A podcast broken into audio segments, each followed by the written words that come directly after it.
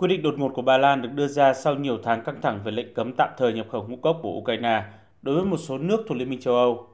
Hành động này cũng diễn ra sau khi căng thẳng giữa Kiev và Warsaw leo thang khi Ukraine muốn kiện các nước này ra Tổ chức Thương mại Thế giới.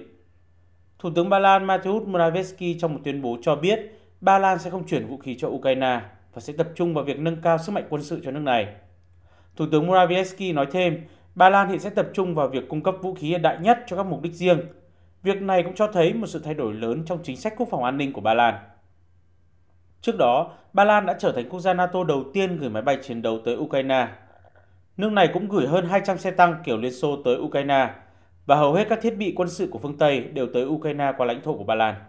Ngày 21 tháng 9, người phát ngôn của chính phủ Ba Lan Piotr Muller cho biết Ba Lan hiện sẽ chỉ thực hiện việc cung cấp đạn dược và vũ khí cho Kiev theo các thỏa thuận trước khi Warsaw đưa ra quyết định ngừng vận chuyển. Ông cũng nhấn mạnh Ukraine đã đưa ra một loạt các tuyên bố và cử chỉ ngoại giao hoàn toàn không chấp nhận được và Ba Lan không chấp nhận những hành động đó.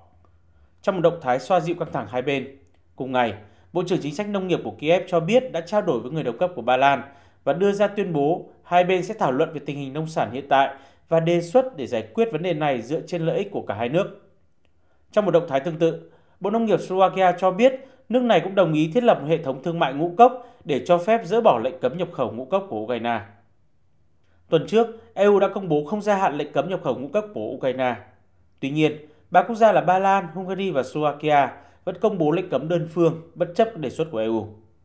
Trong bối cảnh hiện nay, trước các động thái của các nước, sự chia rẽ trong EU về cách thức đối phó với cuộc xung đột hiện nay ngày càng hiện hữu cũng như bắt đầu xuất hiện những bất đồng trong việc nên hay không tiếp tục ủng hộ Ukraine trong cuộc chiến hiện nay.